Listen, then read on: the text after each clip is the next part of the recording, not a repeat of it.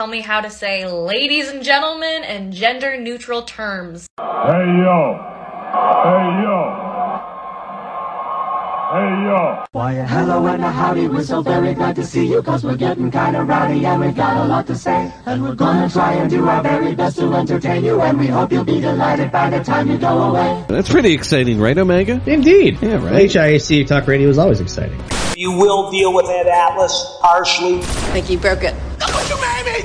And you're listening to Hell in a Cell Radio. The Hell in a Cell Talk Radio. Hell in a Cell Radio. Hell in a Cell Talk Radio. Hell in a Cell Talk Radio.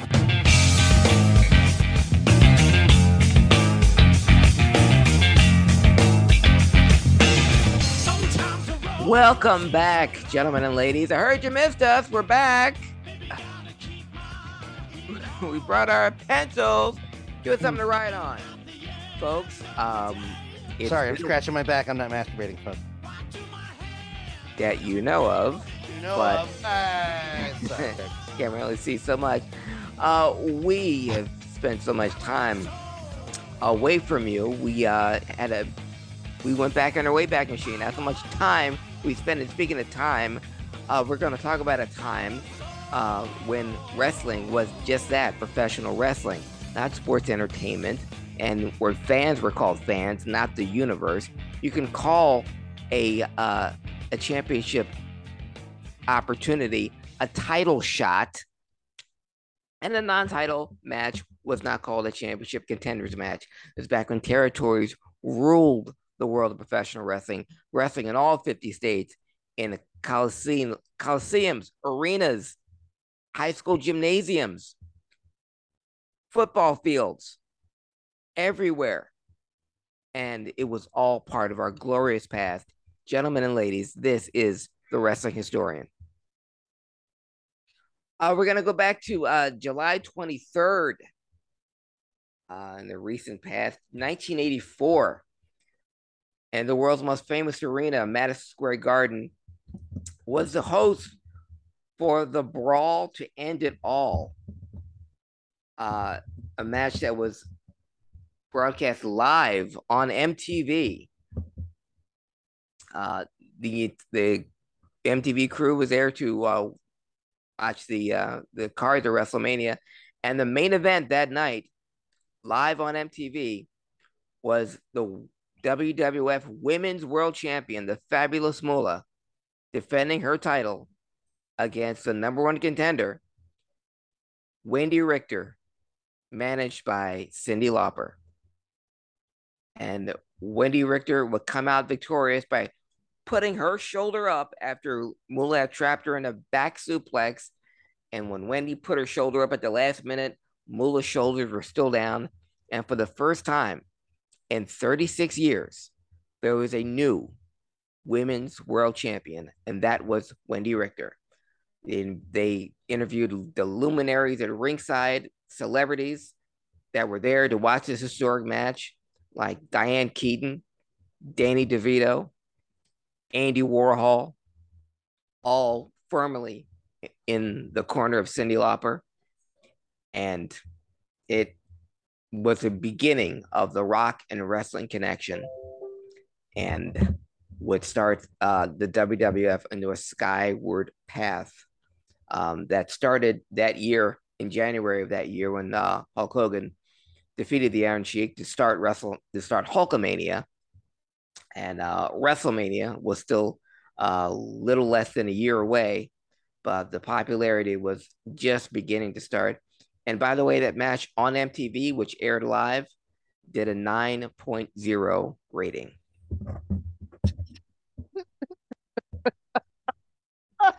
It's just, it's, it's just hear those ratings numbers, and you're like, uh, wait, wait, wait, wait. So they're they're they're reporting ratings uh, that are like a two point one and a nine hundred thousand something. Yeah. Last week's Dynamite that got 323,000 viewers in comparison. Uh, a nine rating No on MTV. way. Yeah, way. Oh, Yeah. Um, a nine rating means 9% of the uh, TVs in uh, the country were watching um, Wendi Richter and Fabulous Moolah. Okay. Yeah. Right then. Just saying that. Okay. Uh, on that same day, July 23rd, 1989, in my opinion, I can include this on the Wrestling Historian because to me, this was the greatest Great American Bash card of all time. In 1989, the uh, Great American Bash pay per view in Baltimore. Um, uh, two rings were set up, but still the matches there were uh, incredible. Um, some standouts. Uh, the skyscrapers defeated the dynamic dudes. Uh, that wasn't the match, but the fact that the the ovation that Sid got every time he walked in the ring was uh Im- totally noticeable and something you could see coming from a mile off that this was the beginning of a huge career for Sid. Uh it also be uh Sting's first match against the Great Muta um, for the NWA TV Championship. Uh, Gary Hart managing the Great Muta, Eddie Gilbert in the corner of Sting. Um, and my favorite war games. This is the best war games I'd ever seen, and I've seen all the war games involving the Road Warriors and Dusty uh, against the Horsemen, but uh, the Samoan SWAT team and the fabulous Freebirds of Michael Hayes, Terry Gordy, and Jimmy Garvin went up against Dr. Death, Steve Williams, the Road Warriors, and the Midnight Express.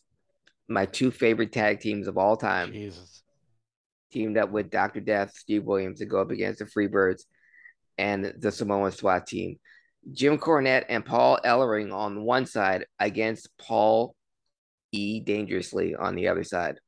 Uh, one of the great highlights was Steve Dr. Death Williams press slamming Terry Gordy over his head and his back hitting the roof of the cage eight times before slamming him. Absolutely incredible. Uh, but that wasn't even the main event. The main event was the comeback match between Ric Flair getting his revenge against Terry Funk. Uh, the attack by Muta afterwards and the save by Sting uh, would culminate their feud uh, a couple months later in Halloween Havoc. That would culminate. That would also be the first match ever seen by one Dan Calachico. But uh, the feud was started July 23rd, 1989, at the Great American Bash. My opinion, still the best Great American Bash of all time. 1989. 1989. 1989. Uh, man, I don't. You know, I remember, you know, uh, Great American Bash into the late 90s, early 2000s, still being touted as like a premier WCW event. When I'm like, man, they really haven't been good since. I'll argue 90. Yeah. For selfish reasons, but. You can argue that. Yeah. I, like 98 was all right. It was fun to watch Wolfpack Sting, uh, Scorpion Death Drop Giant from the top rope, but other than that, I'm like, eh, you know, you know, you know, it's just, you know, you know, you don't know. uh, July 25th, 1993, uh, in of all places, Alexandria Bay, New York, during sure, everybody's a uh, been there. TV taping of Monday Night Raw.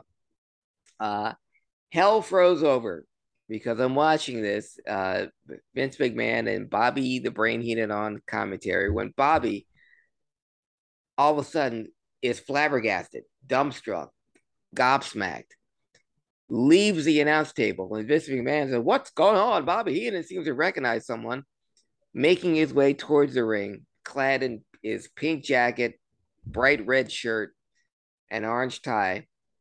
Uh, a sight I never thought I'd see. The one, the only Jim Cornette made his debut in the WWE. And greeted by Bobby Heenan, uh, big hug. And Bobby took the mic from Jim and said, No, you let me talk. Let me talk for you. Ladies and gentlemen, I give to you the greatest manager of all time, Jim Cornette.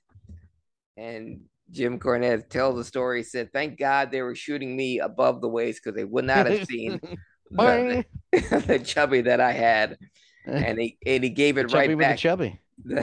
to Bob. He said, Bobby, if I'm the greatest of all time, it's only because you retired.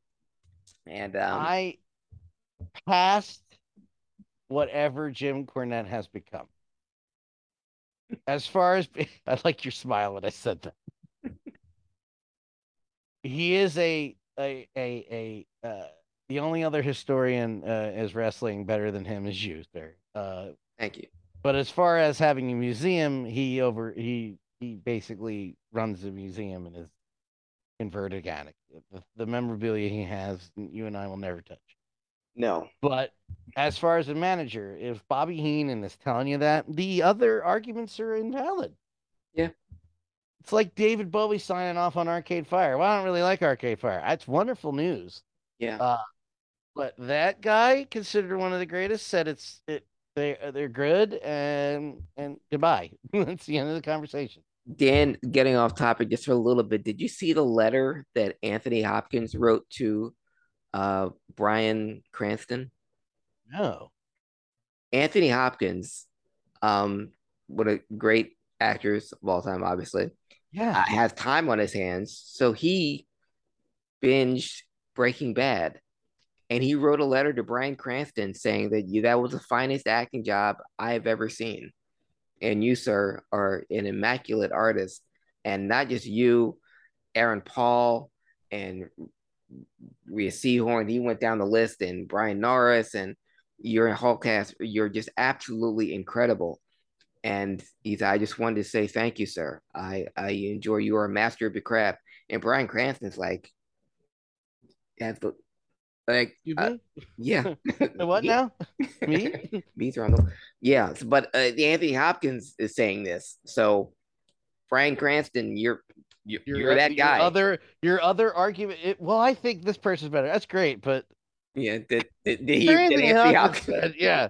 So I don't give a shit what you have yeah. to say. Sorry. Did Anthony uh, Hopkins write you a letter? No.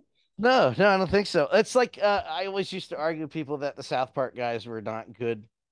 Uh, uh, it, again, off topic. Uh, the comparisons can keep going down the list. Uh, but Trey Parker and Matt Stone uh, wrote shitty musicals, and I'm like, uh, they received a letter from Stephen Sondheim saying it was the greatest American musical written in the 20th century, late yeah. 20th century. The rest of the arguments are invalid. I'm sorry. I don't make the rules. I don't yeah. make the rules. Um, yeah, and another thing um, uh, about Cornette is it started about six, seven, eight years of some of the funniest stories of frustration I've ever heard. Uh, yeah. From getting Bucky Beaver to the drive-through at Wendy's that is egged on by Jim Cornette. And, well, that's Smoky Mountain, but he was, you know, running Smoky Mountain at the same time. That's why they had the talent trade off to yeah. what became OVW's high point mm-hmm. and, and and and subsequent fall. Yeah. Yeah. Uh thanks, Jim. Yeah, he gave us a lot. And even his first time on commentary when, he, when uh after his time with Bobby in the ring and he sat down and sat next to Vince, he goes, Oh man, McMahon, I've been I've been meaning to ask you this for years. Now I finally say it. What's the deal with your hair? And Vince goes, "Oh, goes, I don't know Earl Scheib did hair." Just, it's like when uh, Paulie joined WWF Raw when he was yeah. still running ECW. ECW yeah, and it, I forgot the line, but just, it's just like you hear Jim Ross go, "Oh God damn it!" It's like, yeah. We're off to the races. We're anyway, Jim Cornette and Bobby. Bobby Heenan, yeah, uh, Bobby uh, Jim making his WWF debut July 25th, 1993. July 26th, I only put this in there because this is my personal memory and because it was a an important time. It was a an amazing feat when I saw it, but it's important time now in professional wrestling. But July 26th, 1980, Dan, I was at the Spectrum the, the air conditioned air conditioned Philadelphia Spectrum um, to watch um, not even the main event on the undercard uh, of the current feud. Uh, and I got to see on July 26, 1980, in the beautiful air conditioned Philadelphia Spectrum, During a match with Andre the Giant, Hulk Hogan body slammed Andre the Giant in the Spectrum. Wait, July, July 26, 1980. you mean it happened before? No. Yes. Yeah. I saw it live. Uh, and Seven years before. yeah, to be continued though. But that that's first time I but I saw it and I was like, wow, that's a big deal. But we didn't know how big a deal until many years later. But July 26, 1980, in Philadelphia, Hulk Hogan body slammed Andre the Giant during a house Get show. rid of him. I'm gonna Okay. get rid of him. Uh, July stuck with this motherfucker. July 28th. This was all over social media. Even Jerry Lawler, the king, uh, tweeted this because it is the July 28th was the 40th anniversary of Jerry Lawler's first, last, and only appearance on the David Letterman show. Kaufman. Ah. 40 years ago, uh, this year, July 28th, 1982, taped at 5 o'clock in the afternoon in New York. Studios of 30 Rock. Andy Kaufman and Jerry Lawler meeting again for the first time since their April 5th match at the Mid South Coliseum. broke his neck. Um, and the, it's on that's your homework assignment. Um, if you haven't It's already seen it, go to YouTube.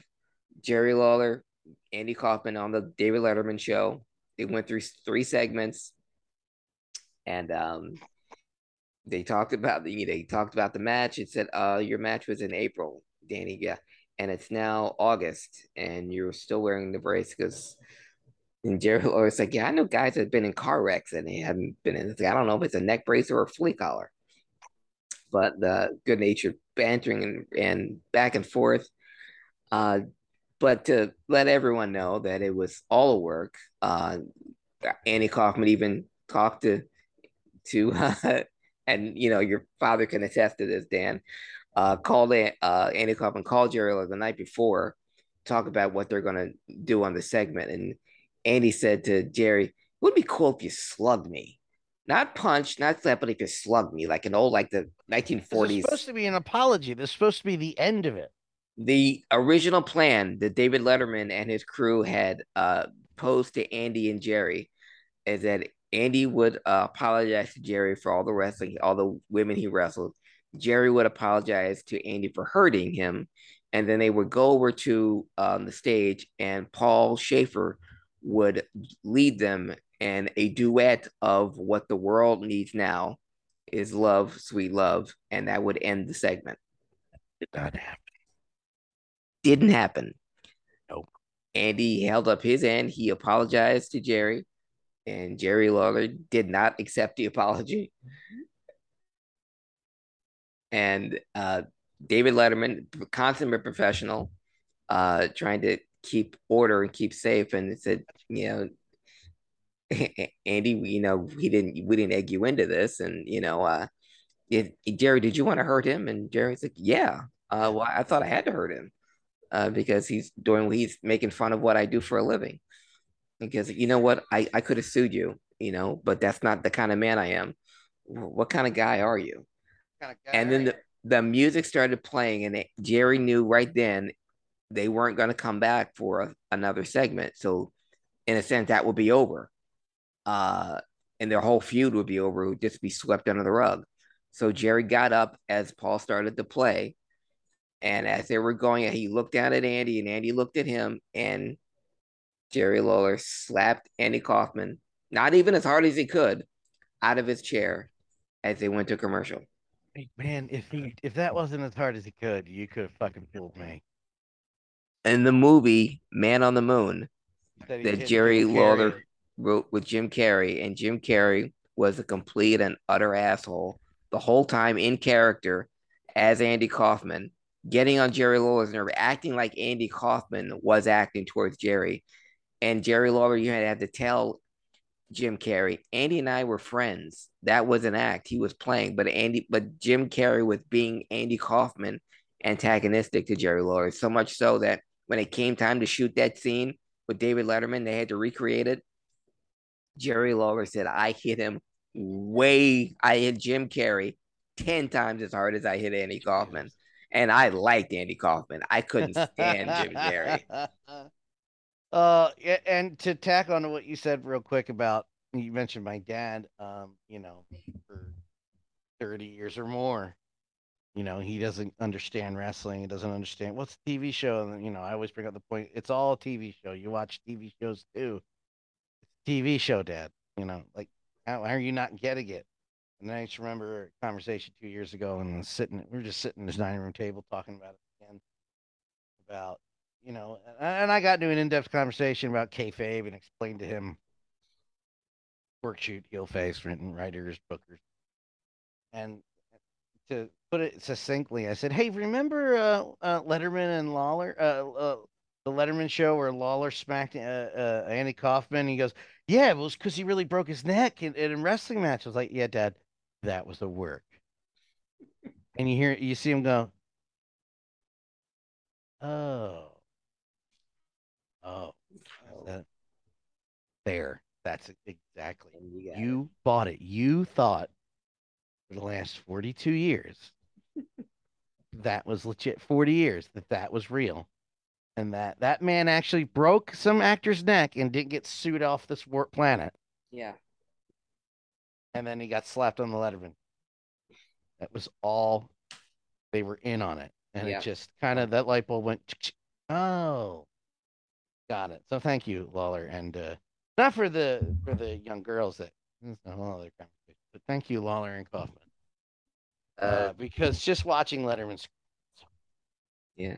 and then And they- just get cursing i will fucking fucking piece of shit i'll fucking sue you you fu-" and he just kind of daintily throws the coffee just eh. And then every time he pounded on the desk, you could see J- David Letterman jump every time. Uh, and it caused a great deal of uh, embarrassment for David Letterman because he considered Andy Kaufman a friend, and Letterman didn't have a lot of friends. He's a severe introvert. Um, and he felt embarrassed because he wasn't in on it, or that he felt used by Andy Kaufman to further this wrestling angle. And for up until uh, David Letterman's last show on CBS, almost uh, 30 years later, that was the only episode of the David Letterman show that was never reran because Letterman wanted nothing more to do with it and he always considered it an embarrassment. Um, but what That's was an embarrassment to David Letterman was an incredible boon to professional wrestling. Um, Jerry Lawler would, didn't become a national star, but uh, more people saw Jerry Lawler as be, on Dave, David Letterman than he had ever seen him During all of his years wrestling in uh, in Memphis. He was on the, the cover of the New York Times, um, and uh, really gave professional wrestling a shot in the arm three years before celebrities will make their debut at WrestleMania. One, uh, Jerry Lawler and Andy Kaufman uh, were the first wrestler celebrity feud uh, and made national headlines 40 years ago. This year, July 28th, 1982.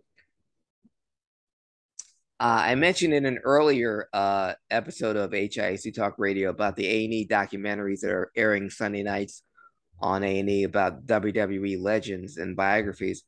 And the, one of them, the most interesting to me, was the Kurt Angle biography because I had no idea uh, the the life he had before he became a professional wrestler and what an incredible amateur wrestler he was. Olympic gold medalists don't grow on trees. If you're out of 8 million people, you're the very best at what you do. There's not an Olympic gold medalist tree growing somewhere. No, there's not. Oh. But on July 31st, 1996, something would happen to Kurt Angle that would define his career, redefine his career over and over again. And then when you watch an A&E biography, you realize how often it happened to him. Um, but July 31st, 1996, in Atlanta, Georgia, for the Olympic trials against Iranian Abbas Jadidi, who was the uh, reigning world champion.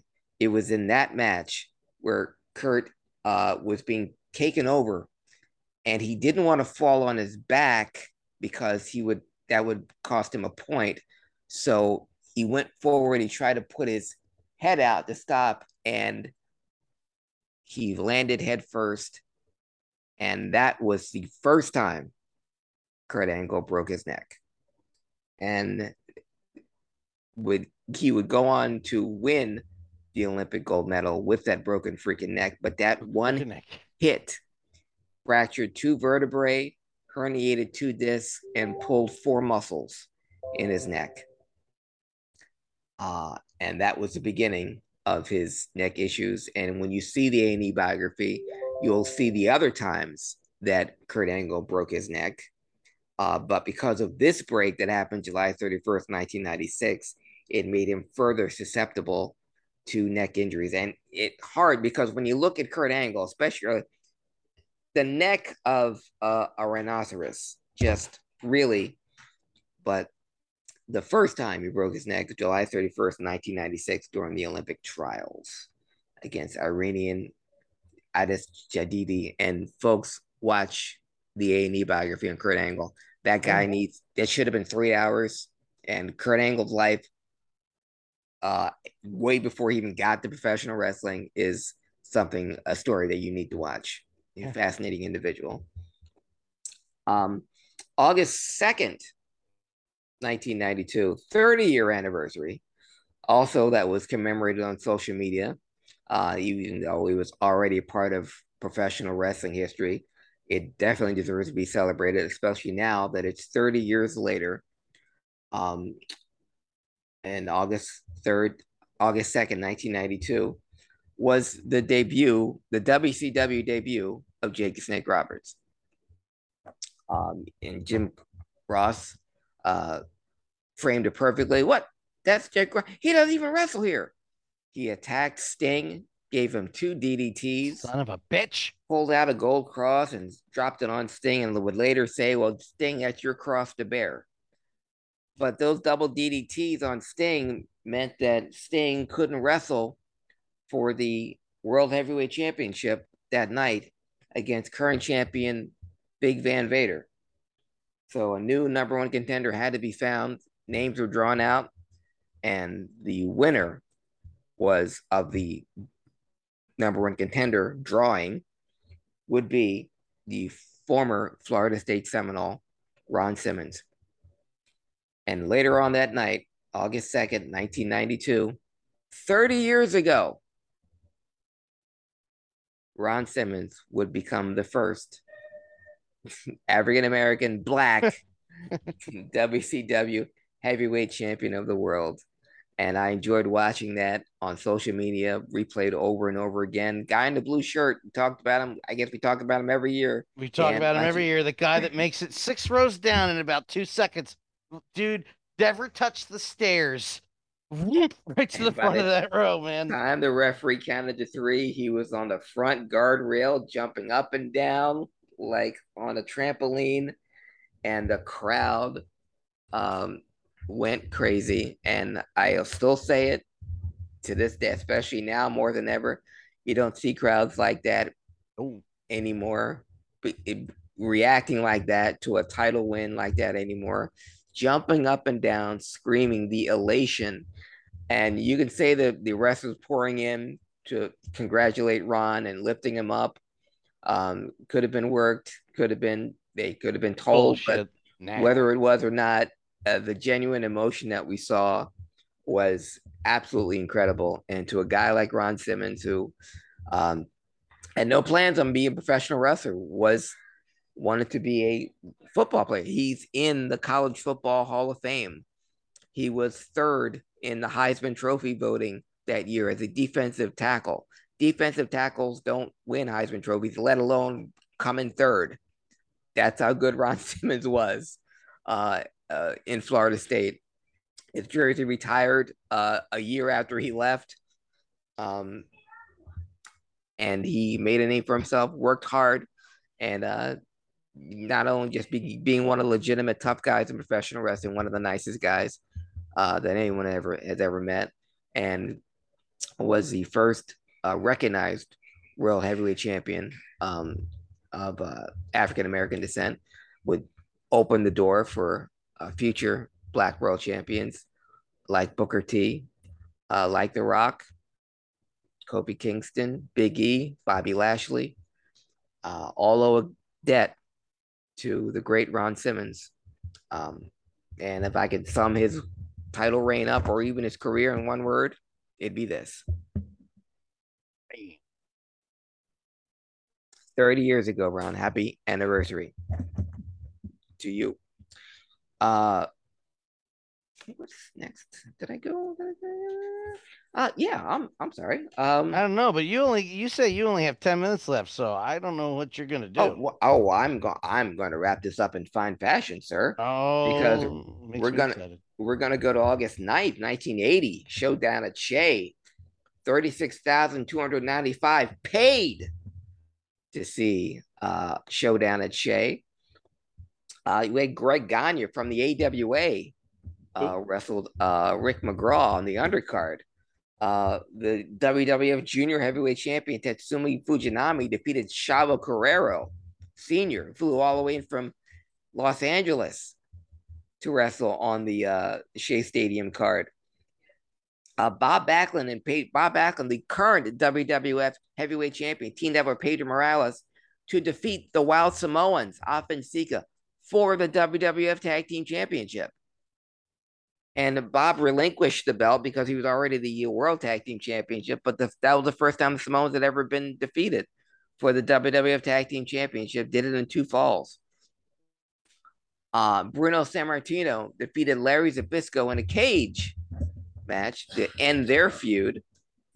And Andre the Giant defeated Hulk Hogan by disqualification, but not before Hulk Hogan slammed Andre the Giant. What? Brother. Brother, yes. Brother. Now I'd already seen that happen two weeks earlier. Brother. But here it was in Shea Stadium in a big stage and was nationally televised. Well, it was recorded for TV and shown on later reruns, but that was the first time a lot of people on saw Andre the Giant body slammed on television. But August 9th, 1980, showdown at Shea.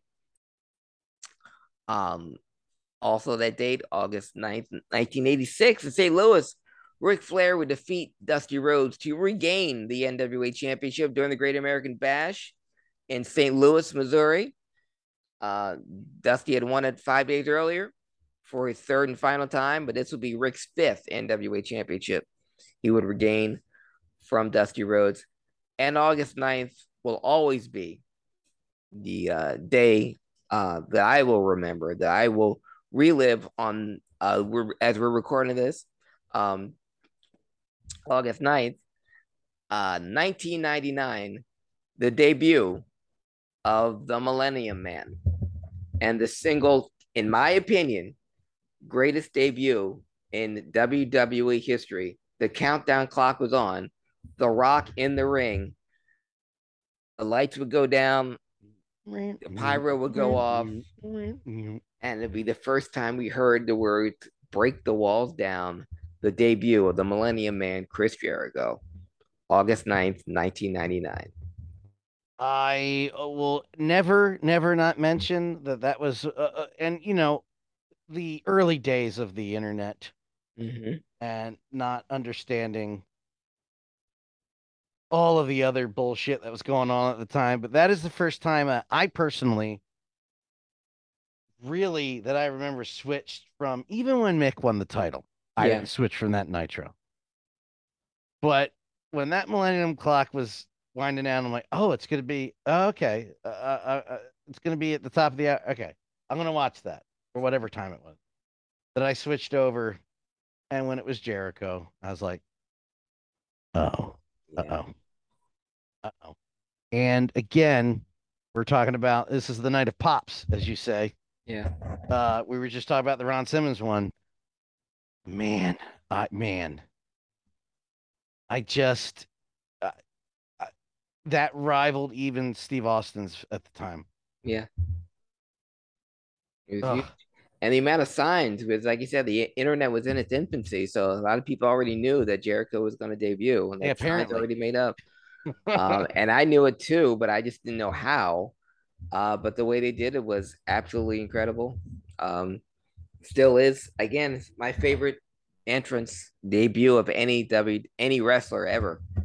Um, August 9th, 1999. Absolutely incredible. Break the broke the walls down, Chris Jericho. Oh, that's the last time you were great, probably. Um, but that was August 9th. I heard he was pretty great on January 6th. You know, we'll ask his wife. Mm. Uh, August 10th, 1977. Uh, outside of my it being my 11th birthday, we went down to Tampa, Florida on the Don't uh, under- yourself in here. on the undercard. Um, we would see uh Brian Blair would lose to a guy making his pro wrestling debut named Terry Boulder. So August 10th, 1977 was the rest was the debut of Hulk Hogan. Ah. First wrestling match ever for Mr. Hulk Hogan. I did not know that. Yeah. I I uh last year I I sent you the uh did I send you the Oh, program? Yes, she did. Yes, she did. Yep. Yeah. But uh, yeah, on the first match, uh B Brian so the, yeah, that B Brian Blair was the first opponent for Hulk Hogan in his first Brian. match ever. August 10th, 1977. Thanks a lot. Blair. uh August 13th. Another great debut, another big debut, Dan. As I know you were watching, and it still resonates with wrestling fans, true wrestling fans, uh, throughout the ages, because um, and this is coming up on 30 years, but it was 29 years ago. It's still hard to believe it was that long ago. The August 13th, uh, 1993, Daytona Beach Clash of Champions. Uh, Uh Sting, the tag team of Sting and Ric Flair would defeat the Awesome Kongs, Awesome and King. There there was an Awesome Kong before um Karma. Kia Stevens, before Karma.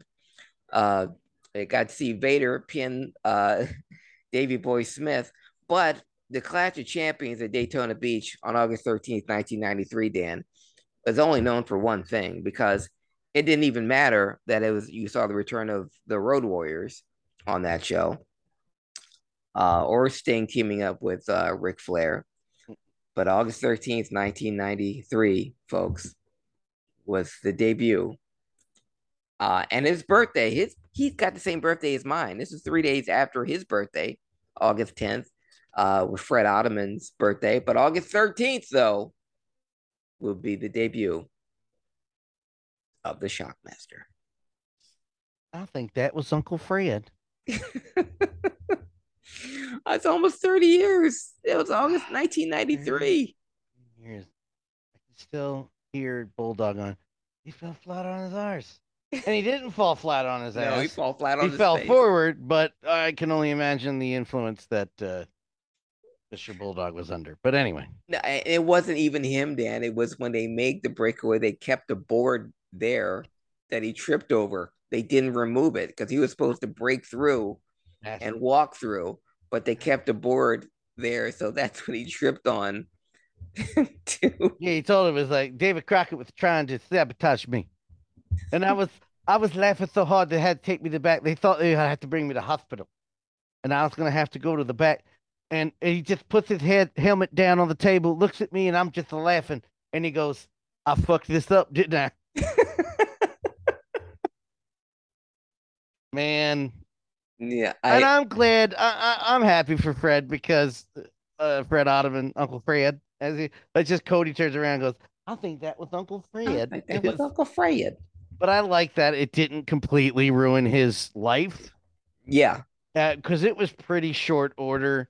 That was like we're laughing with you, not at, well, like we're laughing at you, but now we're laughing with you. It's pretty funny Yeah. to the point where he's made appearances well into his, uh, well into the late, uh, well into the 21st century on Raw and other shows hmm uh, referencing that. Had a great reference with triple uh with DX uh on their reunion farewell tour. Uh, with uh, it wasn't Ole, but with Arn making the appearance. yeah, Good stuff. Shockmaster, good, good stuff. Shockmaster. We But- and then Sting. Oh God, Sting is a goddamn saint. Uh, no pun intended, because the shit that he had to work with. Like I know we're like, why was Sting? Why do you care about Sting? The shit Sting had to work with. Not only was he friends with Lex Luger, and that's Mhm. for another. That's That's HN. okay. Yeah, HMP. Yeah, Yeah, that's HMP. But the Black Scorpion, yeah. uh, the the uh heel Sting in the ninety in ninety nine, Uh, and then he had to. Our partner is going to shock you because our partner is none other than the shock. And he had to put that over, and I'm just like, oh. It didn't occur to me till Kelly says we were watching another list that he made, and Sting and Kelly looks at me. Yeah, Sting looks at me and goes, "Woo!" No, Kelly looked at me and was like, "Man, the shit he had to work," and I'm like, uh, "Right." Yeah. Mr. Steve Ward. yeah. Well, when you see the Lex Luger documentary, you'll know how how right you are in those statements, sir. Um, I yeah. Hate I hate him. Uh, which brings us. I don't hate him. I loathe him and how his hand in the. Do they touch on Elizabeth at all dying? Oh, of course. Yes. He take any responsibility? Yeah. Well, I'll let you watch the documentary, and everyone has already seen the documentary. Knows the answer to that. So I'm gonna, because I might have a rant when we come back. uh, I'm looking. I'm here for it. Okay, that answered my question. here for it. Yeah. Good. Sorry. End the show. I'm sorry. That's okay. Um, on August 16th, um, little did we know how big this date would would be in another wrestling company. We all knew because uh, it was my birthday. My birthday. Uh, well, on this very day, August 16th, Um, and not only was a oh, a man of greatness born, but uh, August 16th, 1960. Phil Collins was born in January. Yeah.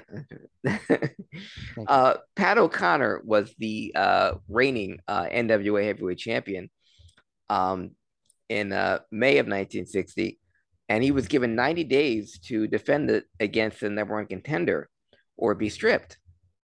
Uh, and uh, for reasons that uh, probably too luminous to get into right now, he didn't want to defend it against this particular contender.